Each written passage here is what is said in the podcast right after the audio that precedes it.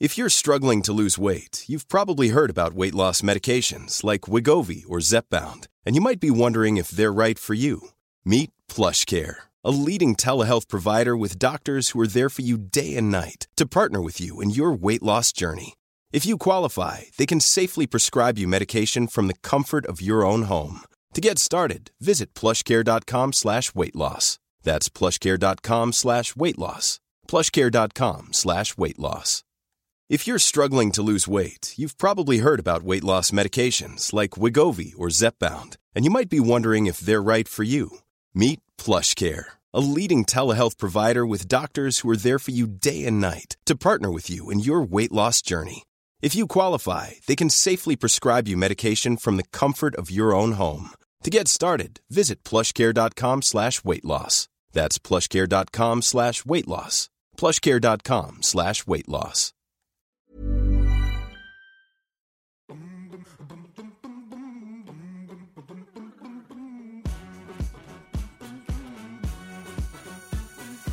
Hi, welcome back to In the Pink with Bose, helping you stay connected throughout the lockdown and beyond. And don't forget, you can still win a pair of those Bose noise cancelling headphones.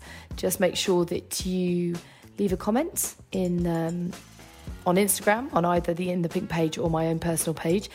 Put the hashtag Bose, tell us a story about lockdown, tag some friends in, rate, review, subscribe, and we will pick winners from those who message us. Okay, next up on the show is a Cricket World Cup winner.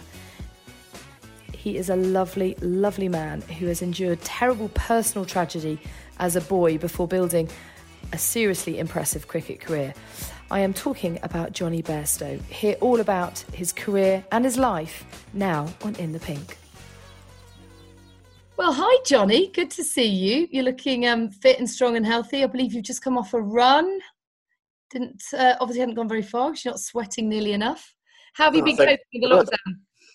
Uh, yeah, it's been all right actually. Um, it's quite nice to spend a bit of time at home. Uh, having had pretty much six nights at home since October, leading into the, leading into the lockdown. So uh, getting used to the house, getting used to being at home, spending a few nights in your own bed's actually been quite nice. That is crazy. You are probably the only person that's actually going to be longing for all this time at home because you just haven't had it for so long. You'll probably have more time in lockdown in consecutive days than you will in like the next three or four years. Yeah, potentially. Hopefully, if everything goes well. I mean, it doesn't mean that I've got to do all the tidying jobs and the uh, the sorting out of old clothes from when when I moved two years ago into the house, which I've kind of avoided until now. But yeah, it's uh, it is nice to be at home. I do think that you go into these situations with really good intentions, and actually, the reality is you don't get that sort of stuff done. I'm just telling you now. It's possible. You... so far, but we are only week one in. Come week six, there's no chance I'll still be doing it. Exactly. So, what have you been doing? How have you been structuring your time? What have you learned about yourself? Um, I've been doing a lot of stuff in the garden, like just being in the fresh air because generally playing cricket and stuff, I'm I'm out in the fresh air a fair bit. So spending quite a bit of time out there, which to my sister's frustration, I've not been sorting things out like I've said. But um, yeah, chopping some wood up down the bottom of the garden, uh, sorting things like that out, cutting the lawn, uh, designing parts of the garden um, that are going to hopefully change once lockdown's finished. Uh, and then I've actually got back into running a decent amount. So um, yeah, it's been nice to get out and do a, a few 10Ks, 8Ks, stuff like that, and just, I don't know, just get a bit of air in the lungs again rather than just uh, the shorter runs because once you're playing things, getting out for a 10K can be tricky at times. What, what sort of level of fitness do you need to be a cricketer? I mean, I, I think certainly in Formula One, the fitness is very specific to being a driver. What is it for cricket? Yeah, so we've actually got fat tests and fitness tests in our contract. Um, so if you don't conform to certain things within our our fitness guidelines, then you do get penalised off your contract effectively. So, uh, yeah, there's there's certain things that you've got to, to be able to, to do. We have a 2k run that you've got to do in seven minutes 15, I think it is now. Your skinfolds have got to be um, below minimum of 70 uh, down to 55. So there are certain like aspects of it that are um, key pointers, and you've got to be able to run um, your two between the wickets in a certain time and things like that. So there are specifics to to cricket, but um, when you're playing so much like we are, there is a, a level of fitness that you've got to kind of have. And are you keeping in touch with everybody and sort of keeping across what others are doing and sort of trying to have some kind of coherent, like cohesive approach? Yeah, I mean, keep in touch with the guys and on, on, various WhatsApp groups and what have you. There's been a few challenges uh, knocking about. I don't know whether you've seen Mark Wood's dance challenge. I, I loved it. It was brilliant. So that that circulated on one of the groups. Um, we've got a running group uh, with a few of the Yorkshire lads, um, and just generally just trying to keep the spirits high as we're now eating into the season, like with the F1 and what have you. It's it's eating into your kind of work time, your game time, and uh, yeah, hopefully it does come around that we do get half of the season in. Um, but as we know at the moment, everything is so up in the air. Uh, we don't know as and when certain restrictions will be lifted, as and when certain tests will be available, um, and whether it will be behind closed doors, whether it will be uh, played at all. That's the problem, isn't it, with both cricket and Formula One? Is just the amount of travel required, and actually, we may flatten our curve in this country, but actually, if you're talking about touring um, other countries that might not be in the same position or might be a few weeks behind or even months behind, that's where the problem comes in. But anyway, let's not talk any more about Corona because I think it's driving everyone nuts. So we're going to have a bit of escapism now and just talk about you and your life and your career and reveal a bit more about Mr. Johnny Bairstow. Okay, so let's start with don't your. Too much. Nah, I don't believe you.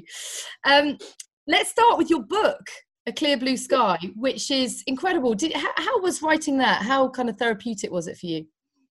Um, yeah, it was. Uh, it was different. It was very different, to be honest with you. Um, first of all, when I got asked to do it, I was quite unsure about it, to be honest, um, because it wasn't just me that was going to be affected with it. It was obviously my mum, my sister, my grandma, uncle, my brother, uh, etc uh, close family friends. So it wasn't just a decision that was made by me to do it, because as I say, it wasn't just me that was going to be affected by it. So um, yeah, it was. Explain to those who don't know. Um, about about the tragedy that you endured at such a young age that, that was such a sort of key part of the book and, and your life obviously yeah so um, basically dad committed suicide uh, when i was eight um, and uh, at the same time, my mum had breast cancer. So, uh, mum basically had a choice to make, and um, she was amazing in in the choices that she made. Um, how strong and brave she was in the decisions that she made in in bringing us up. And look, Dad played cricket for Yorkshire, and England.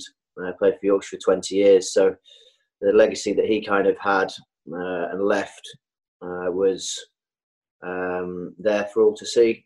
Uh, there was a lot of people uh, that turned up at his funeral, his memorial service, um, and yeah, there were the different ups and downs that that, that go with that. Uh, whether that be growing up in an environment of playing sport, um, whether that be playing different sports, because I played a lot of different sports growing up, uh, and then cricket was the one that that came to fruition, um, kind kind of underlying all the way through, and then the story continues yeah, you were very talented at both football and rugby, as well as obviously cricket. But did, did you feel a sense that you needed to do it for your dad to follow in his footsteps to, to play? No, I don't think so. I don't think so. To be honest with you, at no, no point was uh, mum ever really a pushy uh, kind of parent. She never said, "Right, I want you to do this, I want you to do that." It was a case of just whichever way the, the dice rolled. To be honest, um, and then the opportunity came around for me to uh, get my first contract um, at, at, Yorkshire. Um, and look, you're not going to turn a professional contract down. Um, that's that's something that you put all your hard work in for. That's something that is reward for all the hard work and all the miles that uh, mum had put in, and grandpa and grandma had put in, uh, and my sister travelling around doing her homework at the back of the car um, standing on freezing cold touchlines, playing football, rugby, helping out with the tees, playing cricket. It's all of that stuff that culminates into that that moment of uh, gaining a, gaining your first contract, and then you've got a choice of, of how much you want to throw at it to to potentially uh, change your life effectively. Do you think that um, you were more talented at cricket than rugby and football? Were, were, rugby and football ever sort of feasible career options for you? Do you think? I think the probably not football. Look, you, I don't think you can tell hundred percent to be honest, uh, because that's something that um, I didn't give my all to when it comes to rugby. So it would be difficult to tell, but um, it was the right choice it was the right choice. It was the right decision, and um, I'd like to hope it was the right choice with uh, things that have happened since since taking that. Um, so, so yeah, I definitely think it was the, the right decision, and it was always kind of the underlying uh, one from eight to eleven when I was um, uh, on the kind of on the pathways in, in, into the Yorkshire setup. But it was quite funny actually because York and District. I went to school. Um, in York, and they didn't pick me for the York and District under 11s. But because I was born in uh, like Bradford, Leeds, or whatever, they were like, well, actually, do you know what? If you've not picked him, we're going to pick him. And the first game that we played for Leeds and District was against York and District. And I ended up in a load of runs. and the, uh, the coach, coach from the other side was like, you can't pick him. Like, you can't do this, you can't do that. And the, um, the uh, the coach from the Leeds and District, Keith Dixon, just turned around and was like, "Well, it's not your, it's not my fault you didn't pick him. I picked him, and he's he's proven you wrong. So crack on." Um, you talked about it being a collective decision to write the book. Do you think it was collective therapy as well? Do you think it has helped you all as a as a family? I know you're very close to, to your mum and your sister, particularly. I don't think we, to be honest with you, we've not spoken a huge amount about about it. We we all know kind of what happened and, and everything. I think it's more the experience of knowing that you've helped other people.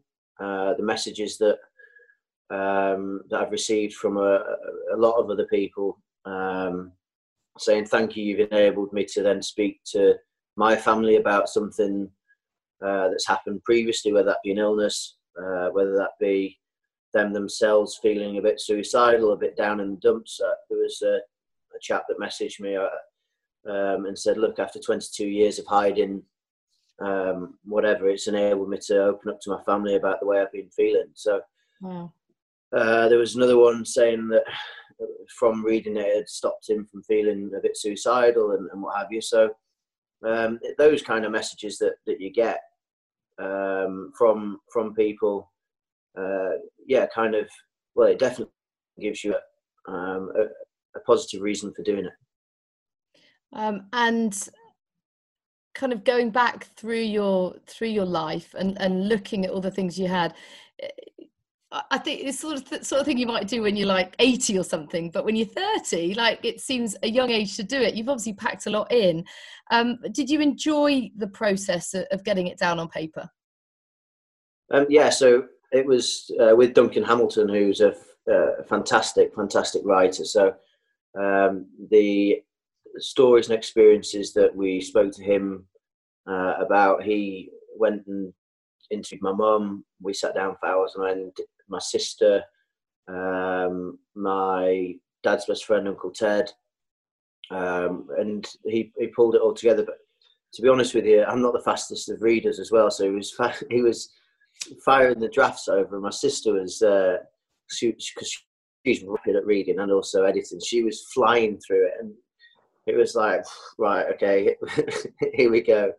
Um, and yeah it, it was it was amazing kind of pulling it all together with the history of yorkshire cricket the, the history of my dad's career with my career the stats um, and just generally pulling uh, experiences together and putting words into a um, like imagery as well in, in the descriptive words and language that are used with it. And to be honest with you, I think it opens um, me up as well to other people because a lot of people just see you when you're playing cricket or see you when you're presenting or um, whatever it is, but the actual underlying person that there is underneath um, and behind the TV screen and behind the cricket kit and behind the microphone is in many ways a completely different uh, person to uh, to that doing it because you're playing sport to to win. You're playing sport to represent your teammates. You're playing sport to represent your family, your country,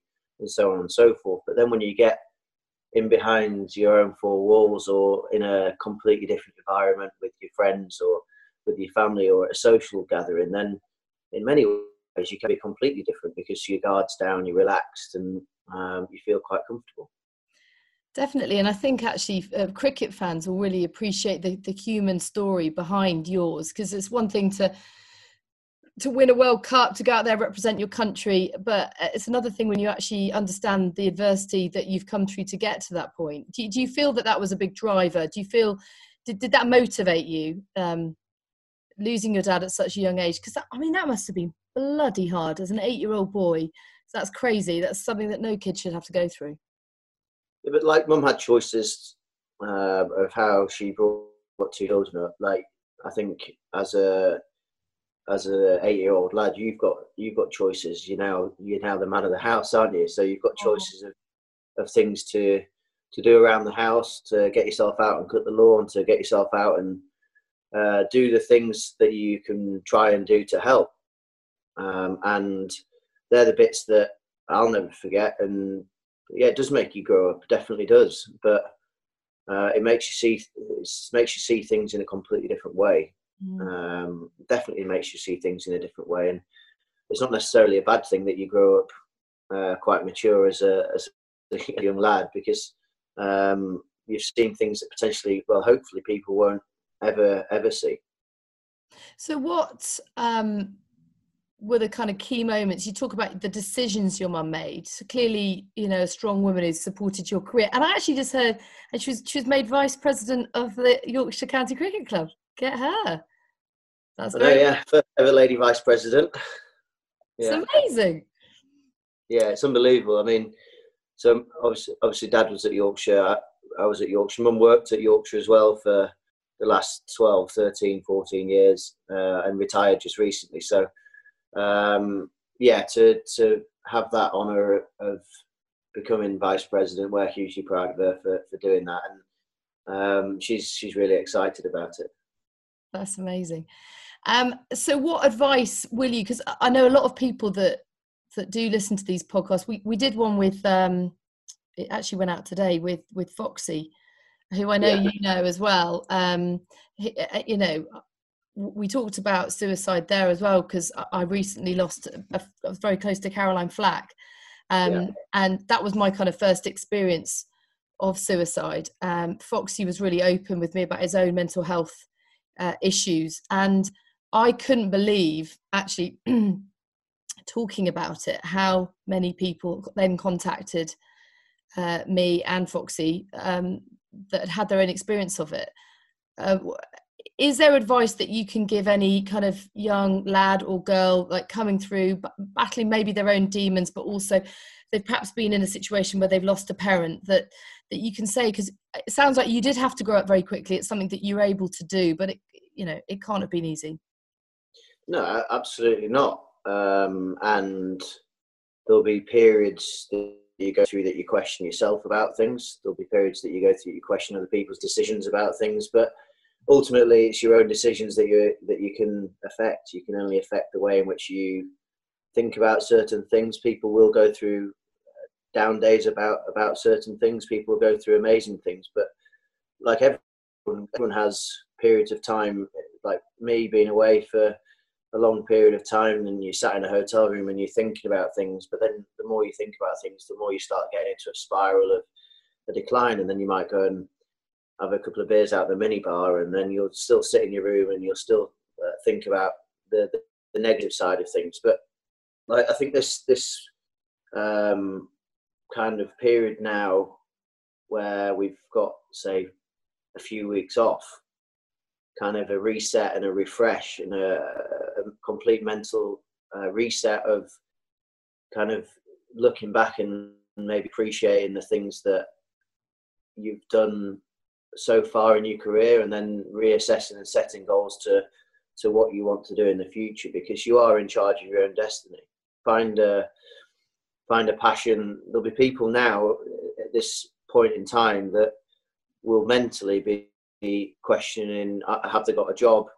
Uh, what are they going to do? How long's the isolation period going to be? Uh, how how am I going to feed the family? How am I going to do this? How am I going to do that? And that that in itself is going to be pretty tough. Um, and actually understanding the way out of it and and actually being really creative in how you want to get out of it and wanting to make the most of it when you do get out of it because um, understanding that it's not going to be an easy situation to be in but we are going to get out of it at some point. And then having a clear understanding of how you want to go about it is really important um, and speaking to your close mates i genuinely think that your close mates through this period will become even closer because they're the people that you'll speak to. They're the people that um, you'll you'll check in on, you'll make sure are okay, and then there'll be a lot of people that are potentially friends or um, not necessarily very close friends that won't check in on you, and you'll actually understand that your close friends are your close friends, and they're the people that you can speak to. They're the people that you can ring up. They're the people that you'll find out more about them as a person because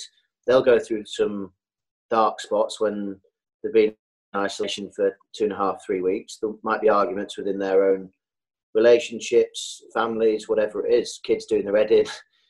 Um, and it's just gaining that understanding that everyone is going through something, but it's understanding that there is an end path to it and putting a positive spin on going, right, well, that's not worked. So how can I get from A to B, uh, A to C via via B because I can't go in a straight line. Okay, time for Bose's handy tips about how we can all cope a bit better over the next few weeks and potentially months um, under lockdown. I think that's part of the problem, isn't it? We just don't know how long this is going to last, and that lack of control over our own lives can let anxiety creep in. But hopefully, if we can all follow these little nuggets of advice, it may just help. Okay, first of all, take time for yourself to stay centered and sane. Number two, seize moments of calm. They may be few and far between, but they are out there. You just need to grab them with both hands.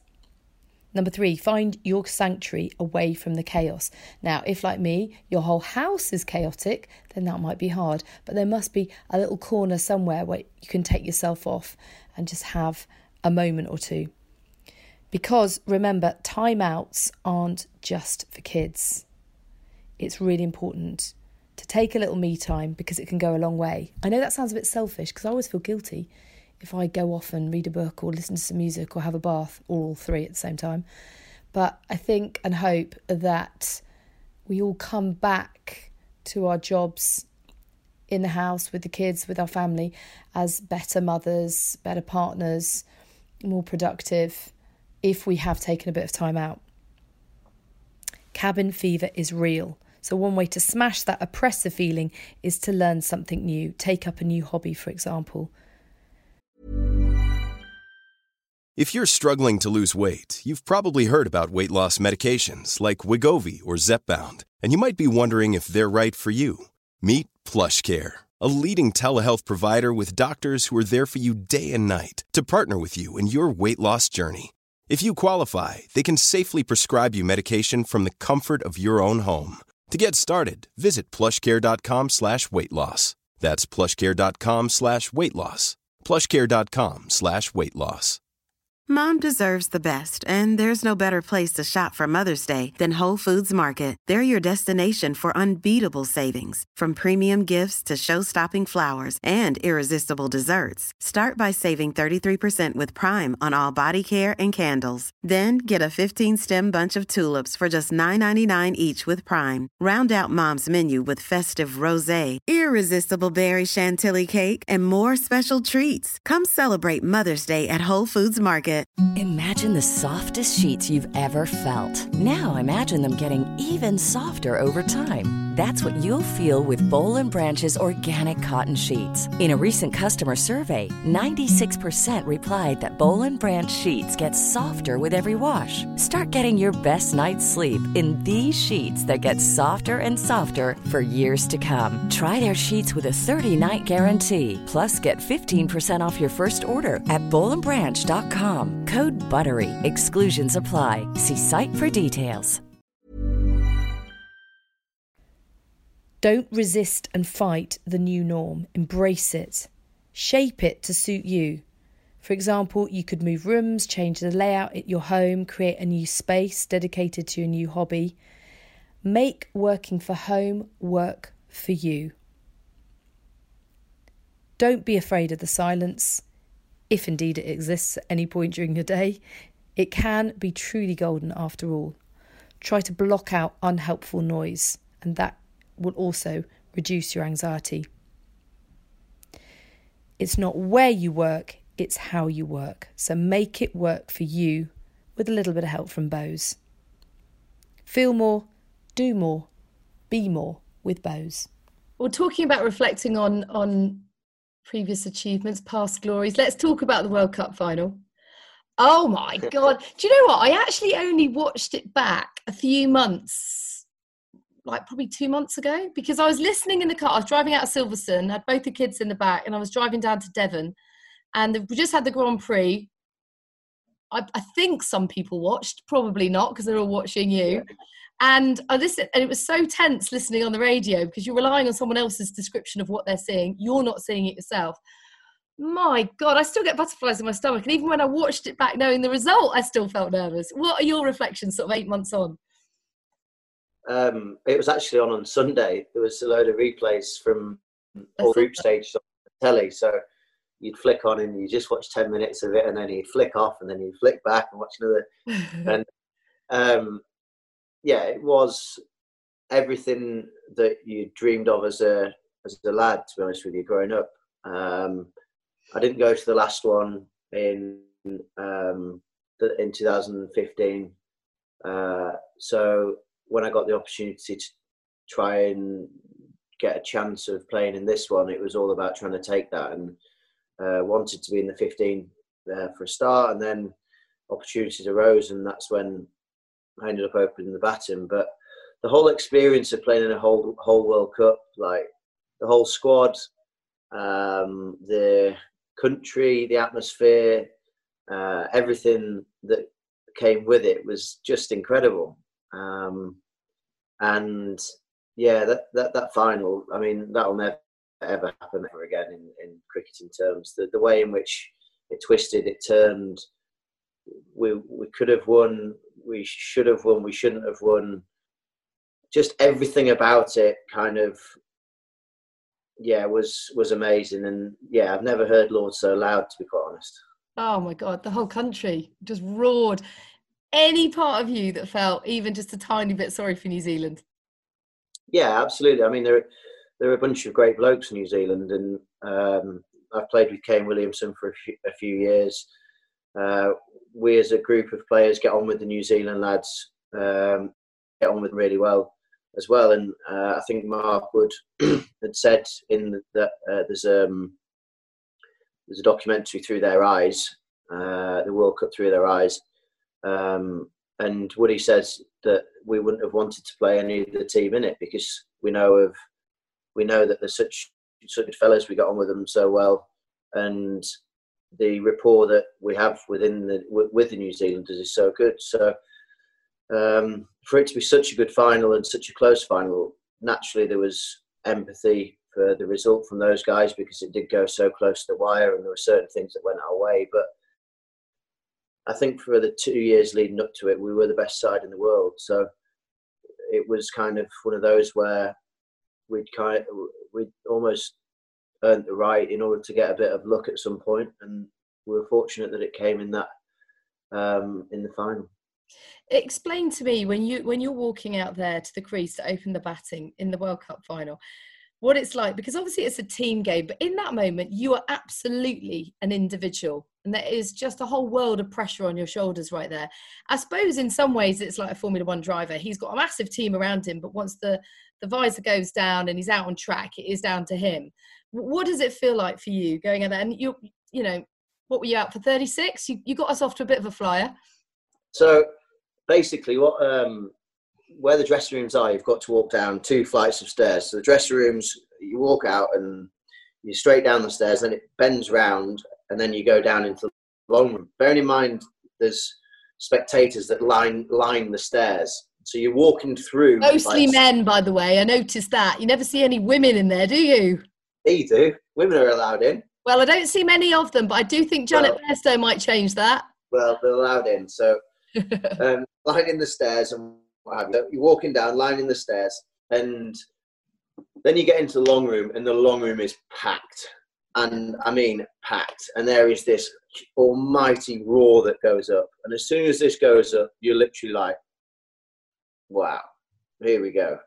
So then you walk through the doors and out onto the pitch. And as soon as you get onto the pitch, it's like, right, okay, switch on, switch in. And like like you said about the visor going down, and Jason and I walked out and we're like, go on, let's just have some fun, let's go. Um, and and then off we went, and that's when you just kind of click into a normal mentality of this is the, job that we've got job in hand. This is the job we've got to do. How can we try and try and get there? But how do you personally, specifically, do that? Is it is it a visualization thing, or you just you do, you, do you revel under pressure? Again, I'm thinking in Formula One terms, Lewis Hamilton just seems to up his game every time more pressure is added in a way that I would argue most drivers don't.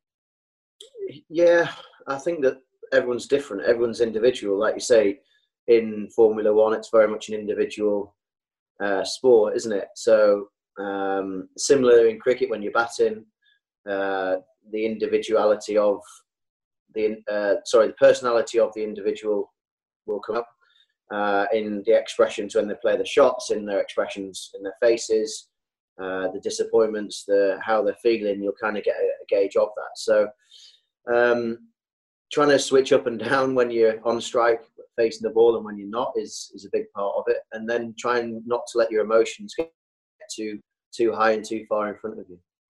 Um, one question that I know doesn't apply to you in terms of the World Cup final, but I'm always interested to know. Um, it's a bit like kind of the super sub, but you're probably given some uh, warning of this, like in football or rugby. But with cricket, you never know when you're going to get in, as in no. when you're going to take to the crease, because because you never know when the last guy's going to be out. How do you kind of like keep the adrenaline pumping, and how do you switch up that gear? Yeah, so in one day cricket, opening the batting, you kind of do get a reference point of it because the uh, either you're you've got half an hour to prepare after the toss, or you've got um, sometimes 40 minutes in between innings to know that you're going out. But um, in Test cricket, you may have uh, three, four, five, six hour wait because the other two have done really well, or you might have a five minute wait where boom, you're straight in. So um, having a kind of a routine that you go through as soon as you step over the uh, over the pitch, as soon as you get out into the middle, um, is something that most people will have. Um, but again, keeping that consistent can be quite difficult because if you've either been sat there for a few hours, you can be a bit uh, lackadaisical or lethargic. Likewise, if you've just had two coffees because you've had too much for lunch and you're trying to get going again, you can be uh, uh, you can be over the other end. and what about you um, when you're when you're keeping wicket? How do you cope with the pressure of being involved in every single ball and then later um, having to bat? yeah, look, I, I love it. That's that's the reason why you do the job because you're part of you're part of the action all the time. Um, it's like a fly half in rugby, making decisions and being a part of the action. Central midfielder in football, and the list can go on. Um, yeah, I really really enjoy it because that's how I get. Uh, that's how I I get my buzz. Uh, being able to affect the game. Um, it can be tiring at times, but it's part and parcel of your job. You get bored if you wouldn't. No, I wouldn't get bored. Um, I wouldn't get bored, but there's uh, there's definitely pros and cons to it. It definitely hurts though when you're keeping. It hurts your hands. It hurts your body in general. But um, but no, it's great fun. Um, one thing I'm fascinated by, which we don't have nearly enough of in other sports, is sledging. Because I mean, I know that it can go. You know, there's, there's a line. An, intercom between drivers in F1 that'd be oh. carnage. Well, we we have. It's quite interesting actually because we have team radio, but you're at the mercy of um, Formula One in terms of what they edit in and out. So, um, say for example, someone's a little bit whingy, um, but for the rest of the race, they've been a legend and quite funny. Then, if they put that in, that kind of gives a bit of an unfair representation of that driver. Do you know what I mean? Yeah. You tend to see, well, my grandpa always used to say, you see the real person on a sporting pitch. Like the true person comes out under pressure, is what I'm trying to say. Yeah, I mean, there's there's um, so stump microphones in cricket, so they've uh, kind of taken away most of the sledging, to be honest with you. Um, so now, if you swear anywhere near the stump microphones or anything, you get fined. Uh, everything that can, everything's picked up now around the stumps within about 20 foot. So unless you've got a good crack and a bit of banter, then you kind of just shut up. Then don't bother. Do you remember any of your best sledges, either t- by you or at you? Probably not suitable for uh, um, being said on camera, if I'm honest with you. Boring.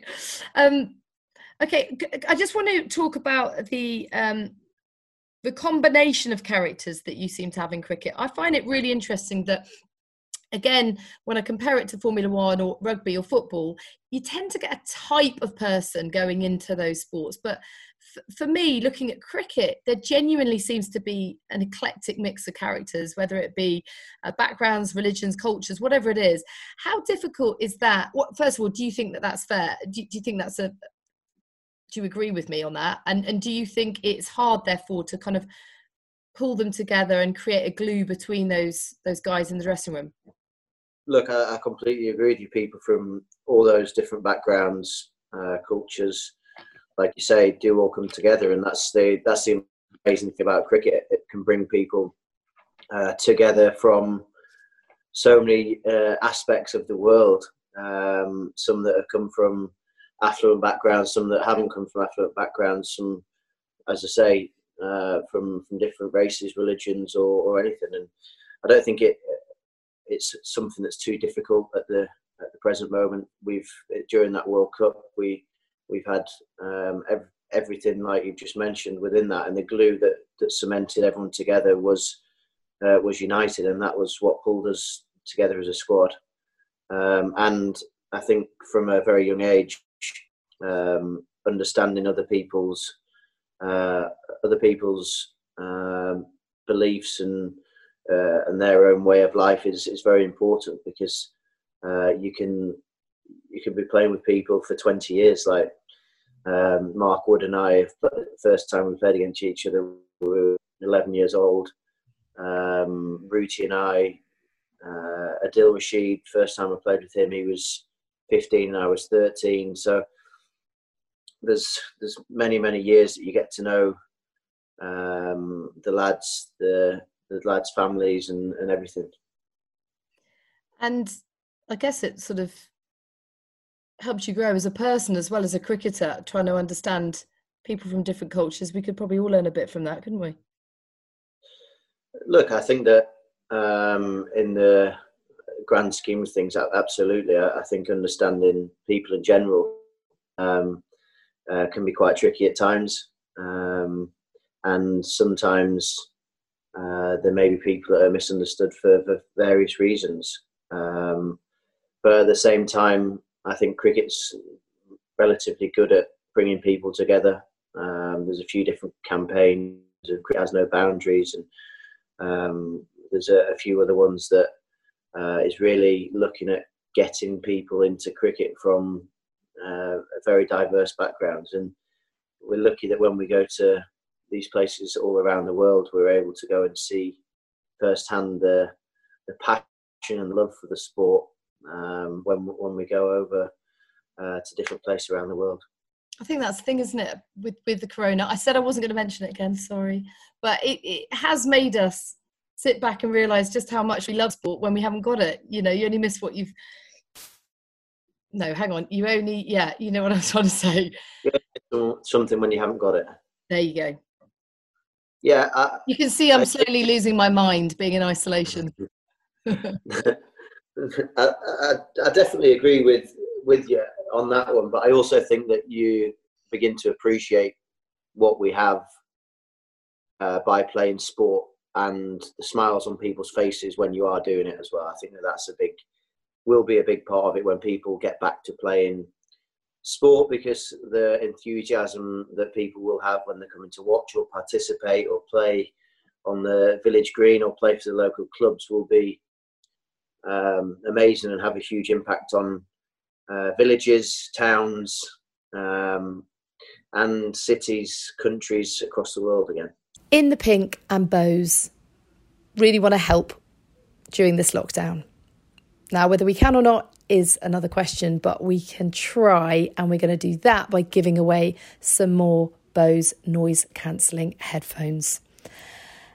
To win them, just share mini anecdotes from your time in lockdown and give us some feedback on this series. Always put in the hashtag Bose and tag in a couple of mates to do the same. And you never know, those headphones could be yours. Good luck, stay safe, and stay connected. Um, have you got any idea? I know it's a way off yet, but have you got any idea what you want to do after cricket?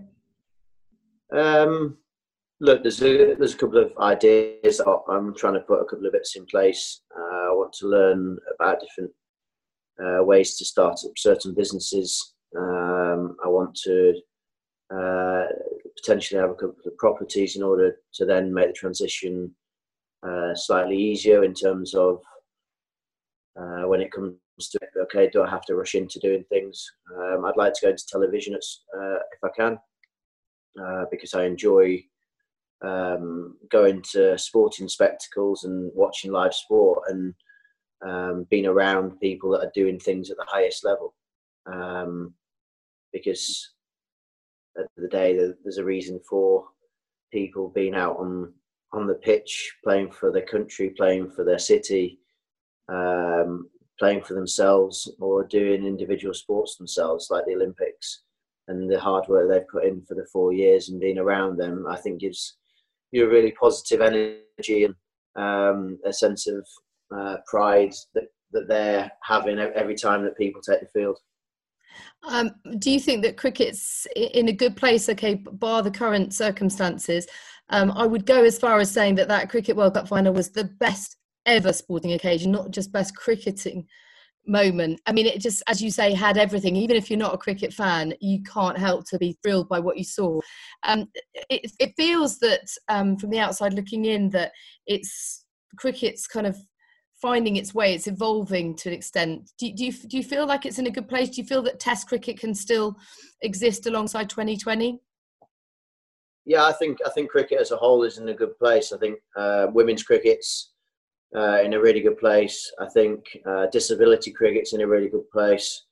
Uh, and so is the men's game. And, and, like you said it captivated people that were from uh, different um, sporting backgrounds as well did the world cup. Like you say, people that might not have watched it before were all of a sudden engaged with the game. Um, there'll have been uh, young girls and boys um, that that pick up a cricket bat from watching that. There'll be uh, people who are in, inspired by that, and hopefully in 10, 15, 20 years' time, they'll say, "Oh, I tell you what, like." I, I watched that 2019 World Cup and it inspired me to pick up a bat, and here I am now playing for your county, for your country. Like, just think about the 2003 World Cup when Wilkinson dropped that goal, and all of a sudden, for the next five years, I know I was one of them. Everyone started kicking like Jonny Wilkinson, mm. um, and it, it, captivates a nation. It really, really does. Um, um, what about in terms of Twenty20 versus the longer form of the game? Oh, first of all, where do you stand on the four versus five day debate?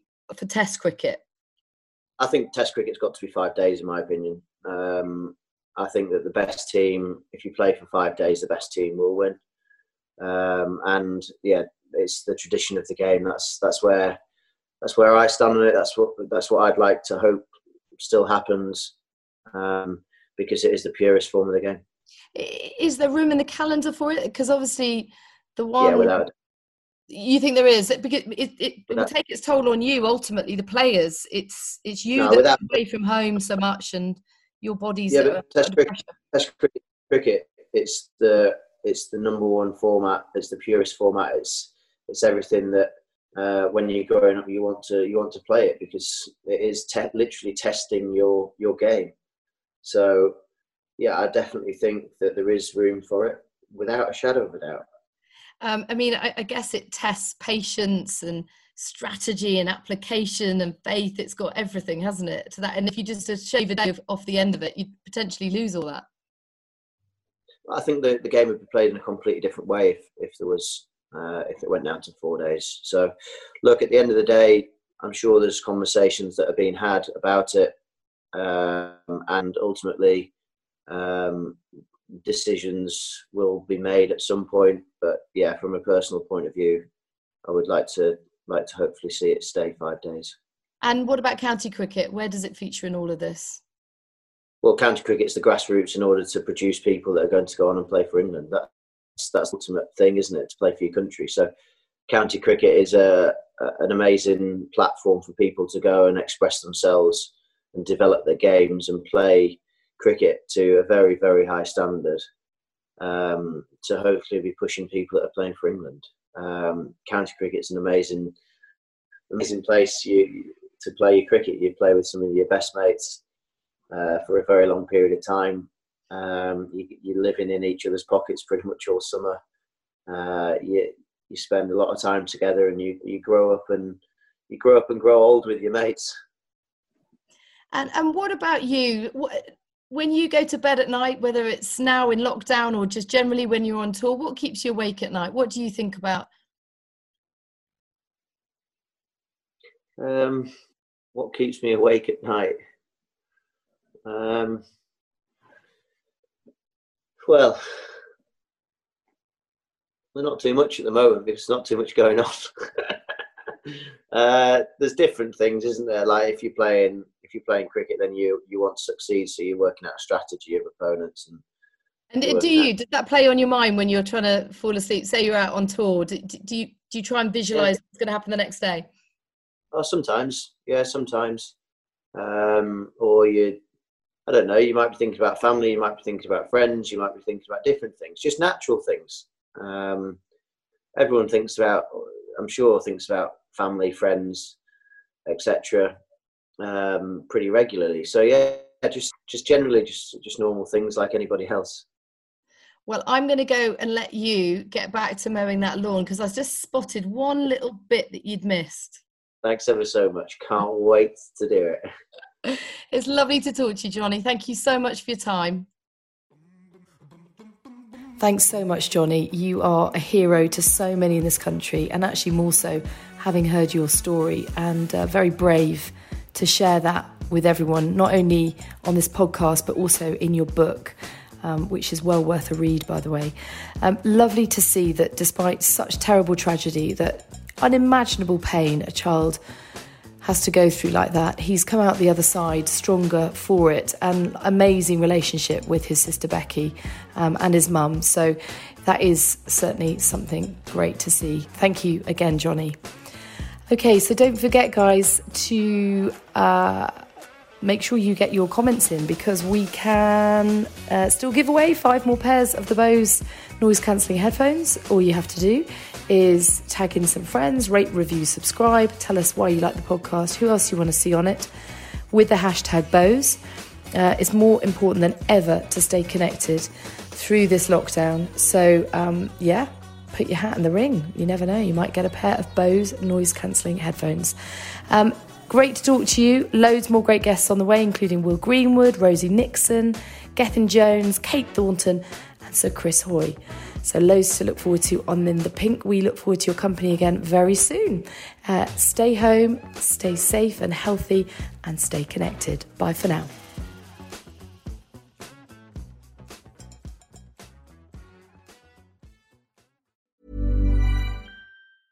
Even when we're on a budget, we still deserve nice things. Quince is a place to scoop up stunning high end goods for 50 to 80% less than similar brands. They have buttery soft cashmere sweaters starting at $50, luxurious Italian leather bags, and so much more. Plus, Quince only works with factories that use safe, ethical, and responsible manufacturing. Get the high-end goods you'll love without the high price tag with Quince. Go to quince.com/style for free shipping and 365-day returns. Mom deserves the best, and there's no better place to shop for Mother's Day than Whole Foods Market. They're your destination for unbeatable savings, from premium gifts to show-stopping flowers and irresistible desserts. Start by saving 33% with Prime on all body care and candles. Then get a 15-stem bunch of tulips for just $9.99 each with Prime. Round out Mom's menu with festive rosé, irresistible berry chantilly cake, and more special treats. Come celebrate Mother's Day at Whole Foods Market.